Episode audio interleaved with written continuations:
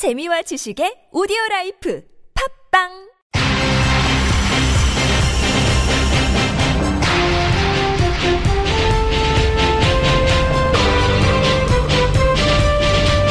색다른 시선 김종배입니다.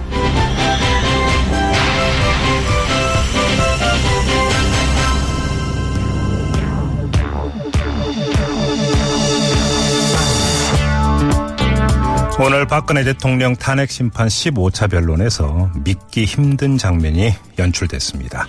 박근혜 대통령 대리인단 소속 김평우 변호사가 이정미 헌법재판소장 권한대행에게 삿대질을 하면서 그럴 거면 왜 헌법재판관식이나 하느냐? 왜 함부로 재판을 진행하느냐? 이렇게 따져 물은 건데요. 변론을 종결하겠다는 이정미 헌재 소장 대행의 선언 이후에 변론권을 무리하게 요청한 끝에 일어난 소동이었습니다. 자, 그동안 대통령 측 대리인단은 무리한 증인 신청과 증거 채택 시도, 심판정에서 방청객을 향해 소리치거나 태극기를 흔드는 등 상식적이지 않은 행동으로 비난을 받아왔는데요.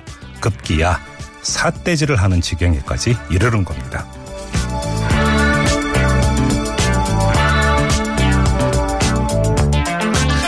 김평우 변호사는 독립운동하는 심정으로 박근혜 탄핵 반대를 하고 있다 이렇게 밝혔다고 하는데요. 어이없어서 다시 확인합니다. 독립운동은 누구도 부정 못할 대의 명분 아래 이루어진 누구나 고개 숙일 고결한 행동이었습니다. 잊지 마시기 바랍니다.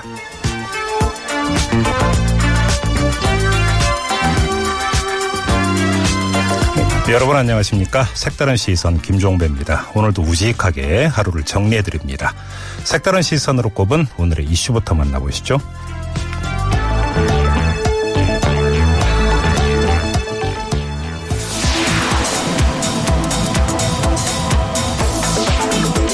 안희정 충남지사의 이른바 선한의지 발언을 놓고 파장이 일고 있습니다. 박근혜 대통령과 이명박 전 대통령에 대해서 그분들도 선한의지로 국민을 위해 좋은 정치를 하려고 했는데 뜻대로 안 됐다고 평가했기 때문인데요. 이 발언의 진위는 어떤 것인지 잠시 후 2부에서 안희정 더불어민주당 대선 경선 후보 대변인 박수현 전 의원에게 직접 물어봅니다.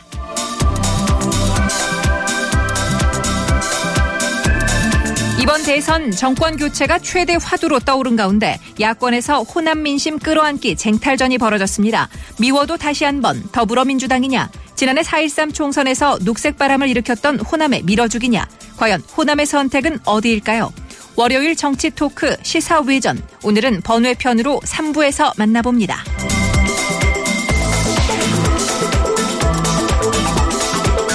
대선을 앞두고 우리나라에서도 가짜 뉴스 주의보가 내려졌습니다. 가짜 뉴스를 만들거나 유포하면 어떤 처벌을 받게 될까요? 4부 이정열의 사이다 같은 법률 이야기에서 시원하게 알려드립니다.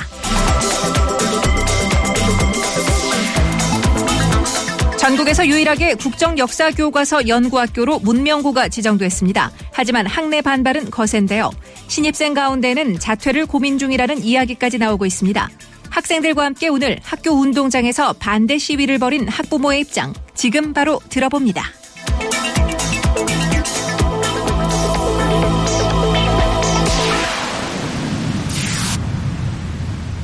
네, 문명고 학부모 한 분 연결하겠습니다. 신상국 씨인데요. 이 재학생 아버님이라고 합니다. 바로 연결하죠. 여보세요? 예, 여보세요? 예, 예 안녕하세요. 예, 안녕하십니까. 네, 오늘 집회 열었다고 들었는데요. 오늘은 끝난 겁니까, 아버님? 예, 예, 끝났습니다. 예, 내일도 계속 하시는 거고요. 예, 내일도 아침 9시 경부터 지금 할 예정이고요. 예. 예, 뭐, 향후 어떤 계속 그렇게 진행해 나갈 지금 예정입니다. 음, 근데 뭐 학교 같은 경우는 자율학습 없으니까 학교 나오지 말라 이렇게 문자 돌렸다고 하던데요. 예, 그 뭐 그런 문자를 보고 저도 좀 황당해 했는데. 예. 예. 내일까지 자율학습을 지금 나오지 말라고 학교에서 지금 각 학생들한테 연락을 한 거거든요. 예, 예, 알겠습니다. 아무튼 이 문명고등학교가 연구학교로 최종 확정이 됐다. 이렇게 지금 오늘 그 전해졌는데요. 어떤 예. 뭔가 어떻게 받아들이세요? 아, 그렇습니다. 뭐 확정이 됐다 하니까 이걸 받아들여야 되는 것인지 지금 많이 의아스러운데요. 예. 여보세요? 저희들 학부모님들은 네. 뭐, 그, 바- 확정된 거에 어떤 연연하지 않고, 네. 어떤 처리될 때까지 음. 계속 동참해서 지금 뭐, 저희들 요구 사항을 요구하기로 네네. 그렇게 의견을 모았습니다. 알겠습니다. 이렇게 좀 여쭤봐야 될 것 같아요. 뭐 국정 교과서 논란은 사실은 하루 이틀 된 논란은 아닙니다만 다시 한번 네. 어쩌면 이제 이제는 그 그냥 옆에서 지켜보는 입장이 아니라 당사자가 됐다 이렇게도 볼 수 있는 거잖아요. 예, 그래- 맞습니다. 예, 그래서 왜 반대하시는지 한번 다시 한번 여쭤보고 싶어요. 왜 반대하시는 겁니까, 아버님? 예, 저는 뭐 평소에도 개인적으로 국정 교과서를 좀 반대하고 있었는데 네. 저는 그 반대의 가장 우선적인 생각이 음, 지금 건교정 그 교과서가 있는데 네. 그 경- 교과서가 뭐 자편향 되었다고 해서 국정을 한다고 지금 하고 있지만은 실제로 건교정을 건교정하는 것이 교육부지 않습니까? 네. 근데 그 교육부에서 자기들이 건교정한 교육 그 교과서가 맞지 않다 해서 다시 국정을 한다는 것이 음흠. 자기 부정을 하는 거고 음. 또저 또한 국정하러 교육을 받은 세대이지만 네. 그런 사고를 가지고 어떤 교육을 한다는 그 자체가 너무 비논리적이고 예. 너무 정치적인 것 같아서 예, 예. 반대하게 되었습니다. 음, 이 문명고등학교 다니는 자제분 어떻게 아드님이세요? 따님이세요? 예, 문명고등학교는 그 남자 학교입니다. 네네. 아드님은 뭐라고 하던가요? 예, 아들도 예, 뭐 평소 저하고 비슷한 생각을 가지고 있었고요. 예. 예, 국정화는 이렇게 연구 대상으로 신청하기 전부터 뉴스를 통해서 국정화 교과서 나올 때마다 음, 뭐 아들도 평소에는 아 저건 아니다라고 그렇게 소신을 좀 이야기했었습니다. 야, 그래요. 혹시 예. 교장 선생님은 만나 보셨어요? 한번 뵙고 싶은데 지금 계속 자리를 지금 피하시거든요. 아, 학교에 안 예, 나오세요? 뭐, 예, 병가를 내, 내고 예. 안 나오시고 뭐 그렇습니다. 지금 뭐 예, 전화를 드려도 전화도 받지 않으시고요. 아, 그래요. 예, 예. 저희가 그 지난주에 이 소식이 전해지자마자 이제 학교 선생님 한 분하고 인터뷰를 했는데 그 선생님은 예. 이 교장 선생님이 그럴 뿐이 아닌데 왜 그러시는지 이해를 못 하겠다 이런 취지로 말씀을 하시더라고요. 예, 저도 뭐 교장 선생님을 뭐 개인적으로 만나고 이런 건 없었습니다. 없었는데 네. 학부모님들 이야기 들어보면은 예. 상당히 그 그러실 분이 아니라고 지금 말씀을 하시는데 음. 이런 결정을 하신 것이 이해가 가지 않는다면서 예. 다른 어떤 분의 어떤 그런 것뭐 뭐라 권유 권유나 음. 아니면 그런 어떤 힘에 의해서 그렇게 선택하신 것이 아닌가 하는 그런 의심을 좀 많은 분들이 하고 계십니다. 예, 그 지난주 인터뷰 때 학교 선생님은 이게 재단이 주도했을 가능성을 제기를 하시던데 이 교장 선생님이 바로 그 중간에 끼어서 입장이 좀 난처해서 지금 병가내고 학교 안 나오고 연락도 안 받고 혹시 이런 거 아닐까요? 모르겠습니다. 그런 예, 의심은 지금 가지고 있습니다. 저희들도. 예. 예, 예. 근데 지금 그 이 반대 집회를 연 학생 학부모의 인적사항을 파악하라고 교감 선생님이 지시했다고 하던데 이건 또 무슨 이야기입니까? 그러니까 오늘 그 저희들이 오전에 집회를 하는데 네. 논문을 통해서 뭐 학교에 등교하는 학생이나 음. 또 오시는 학부모님들의 어떤 그 인적 사항을 체크했다고 지금 저도 이야기를 들었는데요. 예. 어떻게 그런 생각을 하시는지 음. 이해, 이해를 못 하겠더라고요. 그 네. 주위에 고생하는 그 제자들을 위해서 네. 좀 위로나 이렇게 격려는 못 해주실 망정. 무슨 의도로 그렇게 행동하셨는지는 모르겠습니다. 예. 예, 뭐 그렇게 했다는 내용을 저도 들었습니다. 아, 그래요. 예, 예. 이게 물론 그 이 문명고를 딱 그 겨냥해서 나온 입장은 아닙니다만 교육부에서 이 영구학교 지정 신청에 반대하는 학생 학부모들 그 뒤에 예. 외부 세력이 있을 수 있다 조사를 하겠다 이런 입장을 내놓은 바가 있는데요. 이건 어떻게 받아들이세요? 정말 그 하- 순수한 학생과 학부모님들이거든요. 예예. 뭐 지금 저희들이 하는 곳에 그 뭐 집회를 하는 중에도 어떤 분들도 뭐 도움을 주시거나 또는 뭐 저희들이 도움을 요청한 것이 없고 예. 정말 어떻게 할 줄을 몰라서 지금 우왕좌왕하면서 음. 저희들 요구를 주장하고 있습니다. 예. 그런데 어떻게 뭐 외부 세력이 있니 없니 그런 말씀을 하시는지 음. 예, 이해, 이해를 못 하겠더라고요. 예, 알겠습니다. 지금 좀 마무리를 해야 되는데 아무튼 학교 측에서 이걸 처리할 때까지 계속 학생들과 같이 집회 열어 갈 계획이세요, 그러면?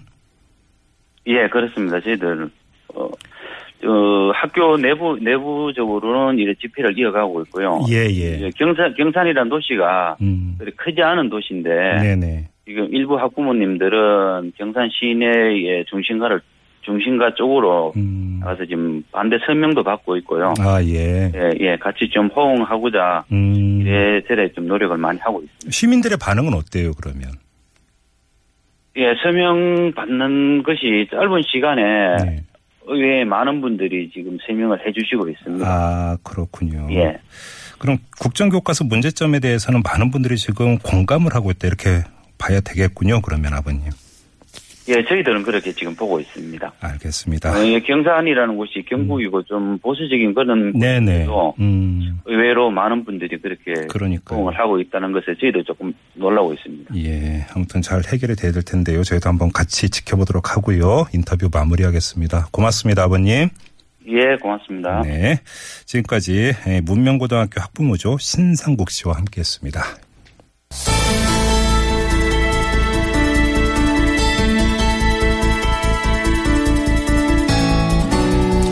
네, 안희정 충남지사의 이른바 선한 의지 발언이 논란을 불러일으키고 있습니다.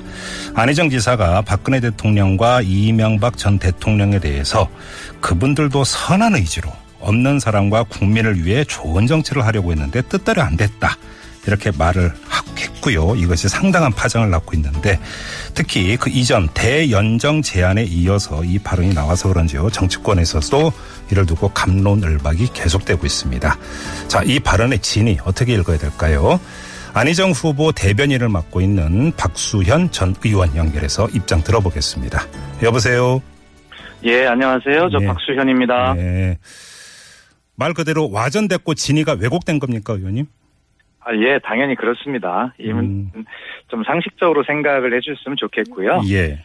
에, 어떤 것이냐면 안희정 지사가 정당 정치와 민주주의를 강조 계속 해오지 않습니까? 예. 그런 원칙인데 또 지금 작금의 우리 대한민국 현실을 볼때 음, 그런 민주주의 원리가 제대로 잘 작동이 되고 그래서 법과 원칙이 제대로 지켜졌다면 네. 이런 최순실 국정농단 같은 사태가 있었겠는가 음, 그런 마- 이야기를 하면서 네. 결과적으로 그 역대 어떤 대통령들도 다 선의는 이시 시작했을 것이다. 음, 네. 그러나 그것이 중간에 잘 작동이 되지 않고 음, 법과 원칙을 무너뜨리는 그러한 문제들이 생겼기 때문에 이런 불행이 생긴 것 아니겠느냐라고 네. 그렇게 이제 이야기를 한 것인데요. 예, 예. 그것이 어떤 정식으로 뭐 언론의 인터뷰에서 한 이야기도 아니고 음, 많은 군중이 모여 있는 그런 어떤 대중 모임에서 음. 그렇게 연설을 하면서 이제 이야기를 했는데 네. 그때 분위기는 와서 이제 안희정 지사가 김대중 노무현 정부를 이야기를 쭉 몇 가지 사례를 들었고요. 그런데 어, 이명박 박근혜 정부는 하고 말을 끊었습니다. 그러자 아, 어떤 이야기들이 나올 것인가 예상한 그 참석자들이 막 웃고 박수를 치고 하던 그런 분위기였거든요. 예. 그래서 네, 그렇게 농담은 아니지만 음, 그러나 그런 군중의 참석자들이 분위기에 맞춰서 네. 예, 그렇게 말, 이야기를 한 것이고요. 예. 결과적으로 선의의 방점이 있는 것이 아니라 음, 법과 원칙이 지켜지지 않았다라고 하는 음, 지금 대한민국 현실 진단에 그 방점이 있었다라고 하는 것을 다시 한번 설명을 알겠습니다. 드리겠습니다. 이게 이제 뭐 단독 인터뷰되니까 저는 이제 맞은편의 입장에서 질문을 안 드릴 수가 없는데요. 네, 그렇게 한번 하세요. 그럼 이렇게 먼저 질문을 좀 드려보겠습니다. 선한 의지와 국정농단이라고 하는 게 양립할 수 있습니까, 의원님? 그렇지는 않겠죠. 예. 네, 이런 걸 것입니다. 애초에 그 국정을 담당해 출발을 하면서 네네. 어, 아 정말 이 국, 국민으로부터 위임받은 이 권리를 가- 권한을 가지고 아 이 국정농단을 해서 내 어떤 사익을 취하겠다. 네, 라고 대통령은 그렇게 생각하지는 않았을 거 아닙니까? 그래요. 그래서 예 그래서 예. 이제 그러나 대통령의 책임은 무한한 것이기 때문에 네. 주변 사람을 잘못 관리한 것도 대통령의 책임이시고 다 그렇죠. 잠깐만요, 의원님. 지금 네, 그 네. 대통령 말씀하셨으니까 박근혜 대통령 같은 경우는 네. 단 한순간도 사익을 추구하지 않았다. 이렇게 이제 계속 주장을 했는데요. 그러면 이런 주장에는 일정한 진정성이 담겼다고 봐야 되는 겁니까? 아 안희정 지사가 그렇게 설명을 했죠. 네.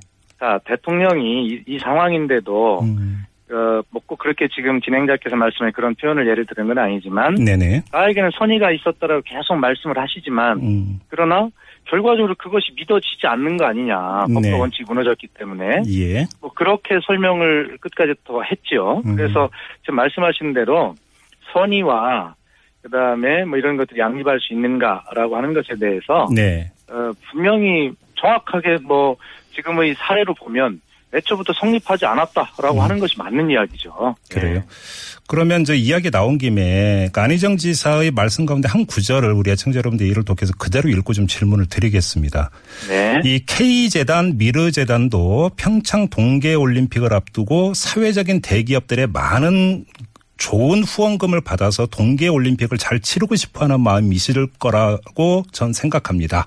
그러나 그것이 법과 제도에 따르지 않으면 이런 문제가 발생합니다. 이렇게 말씀하셨거든요. 그렇습니다. 그 럼 예. 이거는 박근혜 대통령도 그렇고 최순실 씨도 그렇고 삼성도 그렇고 이재용 부회장도 그렇고 처음에 출발은 선한 의지였다. 좋은 의도였다. 네. 이렇게 봐야 되는 거 아닙니까 그러면?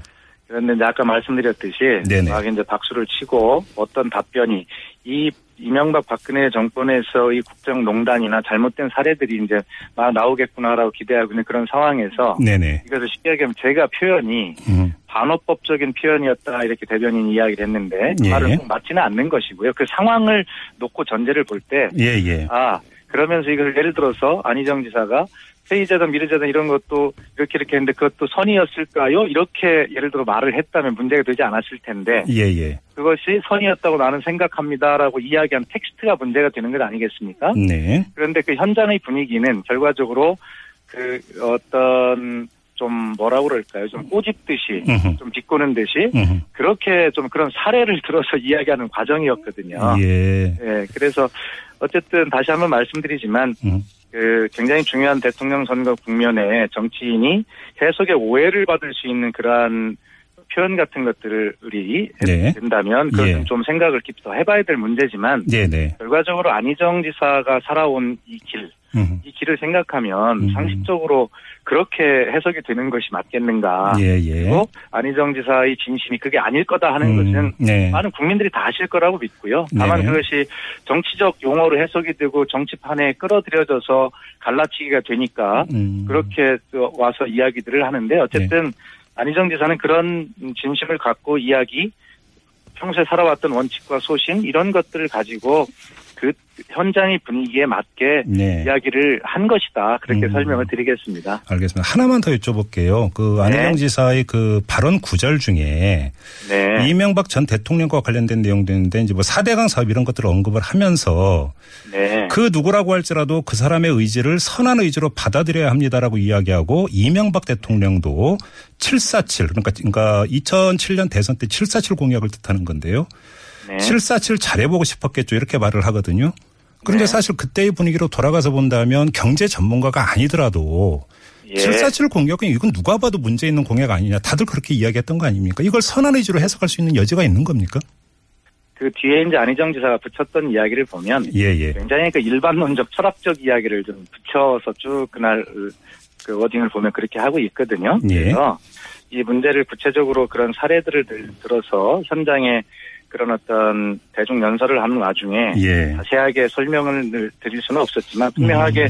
이명박 대통령의 4대 강 사업을 이야기를 들어도 네. 결과적으로 그 제왕적 권위주의적 결정 구조가 잘못 작동이 되면서 음. 결과적으로 24조 원에 되는 막대한 국고를 그렇게 강에 쓸어 버- 버리지 않았느냐. 예. 라고 하는 이야기를 분명하게 하고 있거든요. 예, 예. 그래서 다시 한번 말씀을 드리지만 그 안희정 지사가 평소에 살아왔던 불의에 항거하기 위해서 그렇게 치열하게 살아왔던 삶, 또 그리고 도정을 이끌면서 정말 절대적으로 기울어져 있던 여소야대의 도의회 구조를 음. 그렇게 대화를 통해서 풀어왔던 점 이런 부분을 생각한다면 아마 그런 안희정 지사의 평소의 철학과 원칙이 또 충분히 이해되리라 그렇게 믿고 음. 이해해 주시기를 요청을 드립니다. 조금 결이 좀 다른 것 같아요. 지금 의원님의 말씀에 따르면 이게 이제 뭐 그 부산에서 증문 즉답 현장 분위기라고 하는 것이 있다 보니까 이게 네. 되면서 뭐라고 할까요? 이제 분위기를 타고 이야기가 되다 보니까 잘못 전해지는 이럴 여지가 있었는데 그것을 제대로 살피지 못한 부분이 있다. 의원님이 네. 이제 지금 이걸 인정을 하셨는데요. 근데 네. 안희정 지사 같은 경우는 페이스북에 올린 글에서 네. 네. 저희 발언 취지와 전혀 다르게 기사를 작성해서 보도해서 그 점에 대해 유감을 표한다. 언론 탓을 했거든요. 이거 어떻게 받아들여야 되는 겁니까? 어, 안희정 지사 입장에서는 굉장히 억울한 부분이죠. 그러나 그래요? 제가 말씀드리는 것은 네네. 정치라고 하는 것은 어차피 과정이기도 하지만 결과에 주목해야 되는 그런 일들이라고 그렇게 통상 규정하지 않습니까? 지금의 경우도 그렇습니다. 네네. 안희정 지사 입장에서는 전혀 그것이 아닌데 결과는 아 이런 이야기를 했어라고 어떤 반대되는 그런 측면들이 지금 부각이 돼서 지금 그 질문을 받고 있는 것 아니겠습니까? 예 예. 그런 측면에서 안희정 지사가 언론을 그 탓했다기보다 음흠. 아, 그런 측면에 있어 저는 그런 취지가 아니었다라고 정치는 당연히 또 바로 잡고 해명을 해야 되는 것이고요. 예예. 또 제가 드린 그 말씀은 참모로서 음. 어쨌든 정치는 결과로 유권자들에게 말씀이 되어지는 부분도 있으니 음흠. 취지가 그게 아니었다 하더라도 결과로 이런 오해를 받을 수 있다면 네. 그것은 한 번 더 생각해 봐야 된다라고 하는 그런 음. 참모로서의 의견입니다. 알겠습니다. 아무튼 그 해명 내지 설명이 나왔음에도 불구하고 예. 문재인 전 대표 같은 경우는 한편으로는 안 지사의 해명을 믿는다면서도 또 한편으로는 다만 안 지사의 말에 분노가 빠져 있다. 또 이 점을 지적을 했는데요. 이건 어떻게 받아들이세요?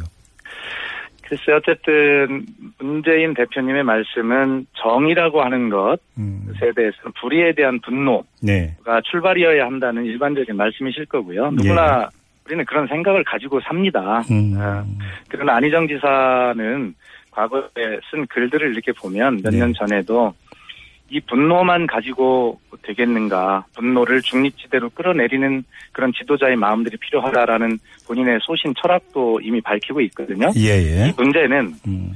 지금 이 국정농단에 대해서 옹호한다거나 이명박 대통령의 잘못된 사대강이나 이런 것들에 대해서 비호하거나 예. 그런 차원의 문제하고는 전혀 다른 문제이다. 음. 그래서 일반적인 그런 어떤 그 지도자로서의 철학과 자세에 대해서 섞어서 이야기를 했고요. 네네. 그다음에 다시 한번 강조드리지만 아니 이 많은 시민과 함께 광화문에서 촛불을 들고 그렇게 치열하게 살아왔던 안희정 지사가 상식적으로 그런 어떤 이 정권에 대해서 전 정권에 대해서 이 국민의 분노를 무시하고 음. 또 이것을 가서 옹호하거나 비호했다는 그런 발언을 했다는 것은 우리 사회자께서도 상식적으로 납득이 안 되지 않습니까? 바로 그 지점에서 일각에서는 어떤 해석을 내놓느냐면 안희정 네. 지사가 뭐 대연전 제안 같은 게 대표적인 사례인데 좀 약간 우클릭을 하다가 결국 예. 여기까지 온 게 아니냐 이런 지적을 하는 사람들도 있거든요. 그건 어떻게 받아들이세요? 그런데 한번더그 우클릭이라고 하는 것은 정치 공학적이고 선거 공학적인 측면의 용어겠죠. 네. 그런데 안희정 지사는 한 번도 어, 선거 공학적 정치 공학적 선택을 하지 않았다고 누차 말씀을 드려왔고 네. 저희도 사실 좀 말씀을 드리면 참모들과 안희정 후보 사이에 참모들은 아 좀 정치 공학적 선거 공학적 좀 선택도 하고 하자라고 이야기를 하지만 네. 전혀 그런 걸 허락하지 않습니다. 음. 다만 그렇게 본인이 에, 강조해온 민주주의자로서 민주주의 원칙을 제대로 세워가자는 원칙을 이야기한 것이지 예, 예. 그런 어떤 우클릭을 하기 위해서 음. 일부러 하는 것은 전혀 아니다라는 말씀을 드리고 어쨌든 한 시대의 지도자라 하면 네. 좀 여러 가지 용기 있게 음. 그런 어떤 국민들에게 드릴 말씀을 드리고 그렇게 가야 된다. 음. 선거판이라고 그래서 선거 시국이라고 그래서 어떤 정말 그런 어떤 표만 의식한 그런 발언들을 보고 눈치를 보고 한다면 네. 그것은 오히려 지도자로서 자격이 없는 것 아닌가 이런 음. 생각을 좀 해봅니다. 그런 측면으로 이해를 해주시고 네. 어쨌든 젊은 지도자가 도전하는 이 과정을 음. 좀 다소 어설픈 부분도 있을 수 있겠고 네. 그렇지만 좀 용기 있게 뒤를 등을 두드려 주시는 그런 음. 국민들의 마음이 좀 필요하고 그럴 때가 아닌가 그렇게 요청을 드립니다. 그 정치인 한 분의 그 코멘트 하나만 더 그 여쭤보겠습니다. 안철수 전 대표가 의도보다 더 중요한 것이 결과다. 정치인에게는 그렇다. 이렇게 주장을 했거든요. 그렇습니다. 아까 제가 말씀드렸듯이 정치가 결과로 평가되는 부분이 있다라는 말씀 아까 드린 것도 예. 안철수 전 대표께서 그런 말씀을 하신 것을 또 제가 읽었습니다. 음흠.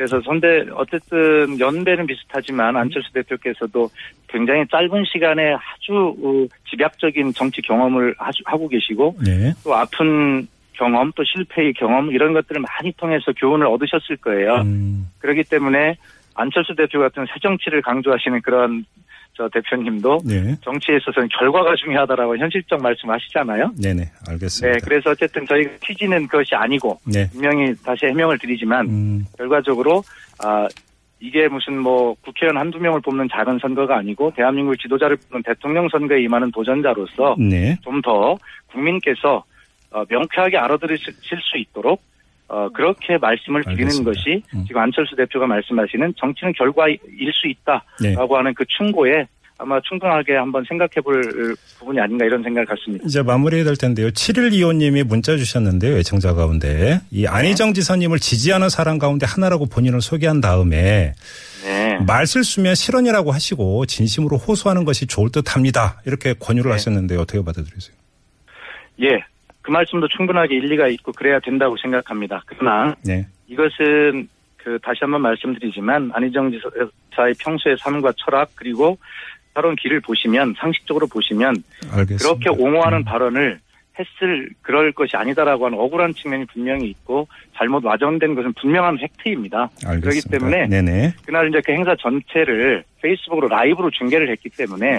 그 동영상을 보시면 아 이렇게 돼서 이런 이야기가 됐구나라고 충분히 다 이해가 되시거든요. 알겠습니다. 그리고 모든 언론이 안인정 씨의 말이 논란이라고 쓴 언론도 있지만 아 그 동영상을 보신 언론은 아, 충분히 이해가 되네라고 하는 그런 기사를 쓰신 언론들도 많이 계시거든요. 그래서 네네. 그런 음, 진심을 믿으시고 종합적으로 한번 판단을 해주시기를 다시 한번 요청을 드립니다. 알겠습니다. 자, 말씀 여기까지 들어야 될 것 같네요. 고맙습니다, 의원님. 네, 감사합니다. 네, 지금까지 안희정 충남지사, 안희정 후보의 대변인이죠. 박수현 전 의원이었습니다. 뉴스를 보는 새로운 방법. 색다른 시선 김종배입니다를 듣고 계십니다.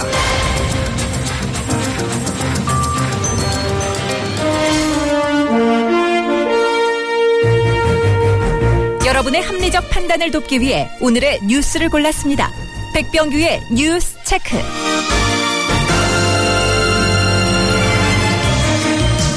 네, 시사평론가 백병규 씨와 함께합니다. 어서 오십시오. 안녕하십니까. 네, 자 오늘 첫 소식은요. 네, 22일 전까지 출석 여부를 확인해달라. 22일이면 내일 모레죠. 네네. 이정미 헌법재판소 소정 권한대행이 오늘 그 15차 변론에서 그 박 대통령 대리인단들에게 한 말이죠. 네네.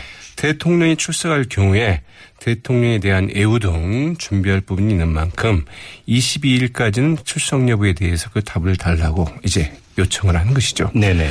그러나 그 법대로 하겠다는 입장도 분명히 했습니다. 이 변론 종결 후에 출석한다거나 기일을 따로 잡아달라 이런 억지 요구는 받아들일 수 없다. 못을 박았고요. 네.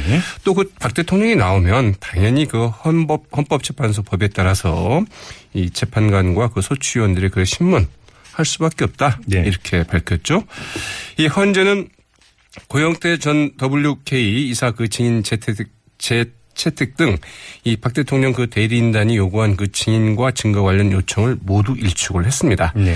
다만 최종 변론 기일을 좀 연기해 달라는 요구에 대해서는 어, 다음 변론길 그러니까 22일 날 답을 주겠다. 네. 이렇게 이제 이야기를 했는데요. 22일 그러니까 그 제 16차 변론 기일이 사실상 기일에서 이제 그 사실상 탄핵 심판 최종 스케줄이 나올 것 같습니다. 그렇죠. 내일 모레입니다. 이때 네. 헌법재판소 심판정을 좀 봐야 될 것 같고요. 자, 다음은요. 가능한 한 빨리 답변을 달라는 곳은 또 있습니다. 이 박영수 특검인데요. 이 대변인인 그 이규철 특검보 오늘 그 브리핑에서 황교안 대통령 권한 대행에게 수사기간 그 연장 요청과 관련해서 그 가능한 한 빨리 답변해 주시면 남은 수사 기간을 좀 효율적으로 이용하는 데 도움이 될 것이다. 이렇게 이야기를 했다고 그러네요. 이 기자들이 황교안 그 권한 대행으로부터 그 수사 기간 그 연장 요청에 대해서 그 답변을 받았느냐 이제 이렇게 이제 묻자 아직 받지 못했다면서 이제 이같이 이야기를 했는데요. 이 특검 수사 기간 오는 28일까지 돼 있죠. 이 가부간에 빨리 결정을 해줘야 수사를 정리하고 이제 매듭을 지을지 아니면 계속 수사를 해나갈지 결정할 수 있으니, 있으니 그렇죠. 어떻게든 빨리 답을 달라 이제 이런 이야기죠. 상식적인 요구죠. 네, 맞습니다. 예, 예, 예. 이규철 특검보 이 박 대통령 대면 조사가 필요하다는 원칙을 특검에서는 갖고 있지만 수사 기간이 얼마 남아 있지 않은 점을 고려해서 그 조만간 대면 조사 가부 등이 결정되면 그때 가서 말씀드리겠다. 네. 이 역시 수사 기간 연장 여부가 좀 결정이 돼야 이야기를 할 수 있겠다 이런 이야기죠. 네. 만약 수사 기간이 연장되지 않으면 박 대통령에 대해서도 그 시한부 기소 중지 등 이런 조치를 이제 취해야 되니까 빨리 답을 달라 이런 이야기입니다. 황교안 권한대행이 검사 출신이죠. 네네. 누구보다도 이런 사정을 좀 잘 알 것 같은데요. 네. 그러나 아직 말이 없다고 합니다. 안봉근 전 비서관이 드디어 등장을 했습니다. 네, 그래서 오늘 도대체 그 특- 특검에 왜 나왔느냐 이게 좀 하루 종일 중요한 이슈인데요. 예. 그 누구도 확실한 시원한 답을 아직은 내놓고 있지 못합니다. 네. 그 내일이나 돼야 무슨 이제 음 질의응답이 오갔는지 이걸 좀 봐야 될 것 같은데요. 일단은 참고인 신분인데 이 특검 이규철 특검보 이 참고인 신분에서 그 피의자로 바뀔 가능성이 있는 것으로 알고 있다. 이렇게 얘기를 했고요.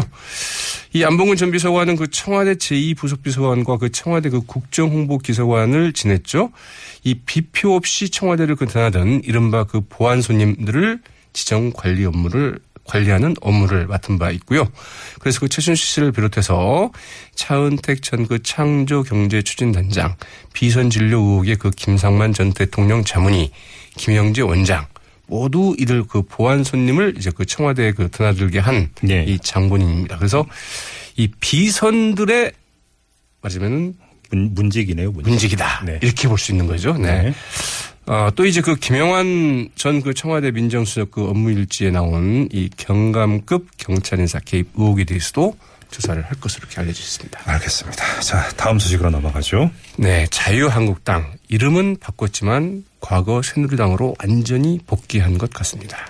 이 자유한국당 오늘 그 오전 그 의원총회를 열고 이 특검 연장에 반대한다는 것을 당론으로 채택을 했습니다. 네. 이 자유한국당의 그 정우택 원내대표는 오늘 비대위 회의에서 이런 말까지 했습니다. 야사당의 그 특검 수사기간 그 연장 촉구를 의회 독재적인 일방적인 특검 연장 시도다. 이렇게 좀 비난을 했고요. 이 특검법 개정안 강행 처리 의도는 정치 공세다. 이렇게 몰아붙였습니다. 야 사당은 황교안 대통령 권한 대행이 21일 즉 내일까지 특검 연장안을 수용하지 않, 을 경우에는 오는 23일 국회 본회의에서 그 특검법 연장안을 이제 처리하겠다 네. 이런 입장을 갖고 있다고 하죠. 그러나 자유한국당이 이제 그 반대 당론으로 그 채택하는 등 그 결사 반대할 어, 작정이어서 과연 그 처리 여부 어떻게 될지 좀 지켜봐야 될것 같죠. 알겠습니다. 그리고요. 박근혜 대통령이 그 미르와 K스포츠 재단 설립과 관련해서 그 위증을 지시했다는 법정 증언이 나왔는데요. 이 김민건은 전 청와대 비서관 오늘 그 서울중앙지법 형사합의 그 22부 심리로 열린 이 최순실 씨와 그 안종범 전 그 정책조정수석의 그 공판에 증인으로 출석을 했습니다. 네네. 이 김건훈 비서관 전 비서관은 안종범 그 전 정책조정수석의 이제 그 보좌관이었죠. 네. 네. 그래서 이제 그 지난해 10월 이 두 재단이 언론에 의해 그 문제가 되자 박 대통령이 이제 그 국정감사를 앞두고 10월 12일 그 수석 비서관 회의를 이제 주재한 자리에서 두 재단은 정경련이 자발적으로 설립하는 것을 하라. 이렇게 지시를 했다고 증언을 했습니다. 네. 네, 김건훈 전 비서관, 안정범 전 정책수석이 지난해 10월 21일 국정감사에서 이 미루와 스포츠재단 정경련이 그 자발적으로 설립한 것이라고 진술한 것은 바로 박 대통령의 이 같은 지시가 있었기 때문이다. 이렇게 증언하기까지 했는데요. 예. 네, 이 회의에 이제 그 우병우 전 민정수석도 배석을 했다고 하죠. 자, 그런데 재미있는 거는요. 이 김건훈 전 비서관 자신에게 쓰여 있는 혐의가 있습니다. 이 두 재단 관계자에게 그 검찰에 그 허위 진술할 것을 그 압박을 했고 휴대전화와 그 이메일 삭제 등 증거 인멸을 그 지시했다는 혐의를 받고 있는데요. 네. 이 본인의 그 같은 혐의에 대해서는 전혀 사실무근이라고 부인을 했다고 합니다. 그래요. 그럼 대통령 지시를 안 따른 거가 되나요? 글쎄 말이죠. 예. 네. 넘어가겠습니다. 자, 김정남 피살 사건 후속 기사가 있네요. 네, 말레이시아와 그 북한의 외교 관계가 거의 뭐 파탄 측면으로 좀 치닫고 있는 것 같죠. 네. 말레이시아 그 경찰 당국이 그 북한을 사실상 김정남 피살 사건의 그 배후로 지목한 데 이어서 말레이시아의 그 외교부 오늘 성명을 냈죠. 이 평양주 대사를 코알라룸 푸르로 그 소환했다. 네. 대사 소환 굉장히 그 강도 높은 조치 아니겠습니까? 그러게요. 예. 말레이시아 그 외교부는 앞서 이 강철 말레이시아 그 주재 그 북한 대사를 이제 외교부에 그 초치해서 그 항의 의 뜻을 전하기로 했는데 네. 예, 강철 북한 대사 오늘 그 대사관 앞에서 기자회견을 가졌습니다.